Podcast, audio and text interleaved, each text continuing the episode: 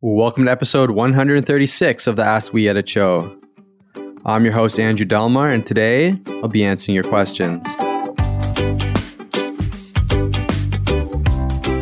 Today's question is How do I save a bad podcast interview? No matter how good of a podcast host you are, you're going to get the odd bad interview. Whether that be due to equipment issues, a nervous guest, or just a rough day, it's inevitable. Don't stress too much even the best of the best go through this. What's important is that you figure out a way to steady the ship and don't let it rattle you. Knowing that even the likes of Joe Rogan can have a rough interview helps in the sense that it makes you realize that there's nothing wrong with you.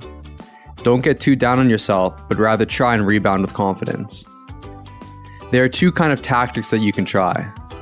If things are starting to get rocky and you're struggling to rein the conversation in, realizing that you have the power in post production to cut sections out can help that it'll take the pressure off. Take some time to divert the conversation into something a bit more casual, even if it's off topic. This will hopefully get everyone settled and feeling comfortable again so you can jump back into the interview. And who knows, you might get some good content out of it as well. If you don't see that working and all else fails, you do have the option to hit the reset button.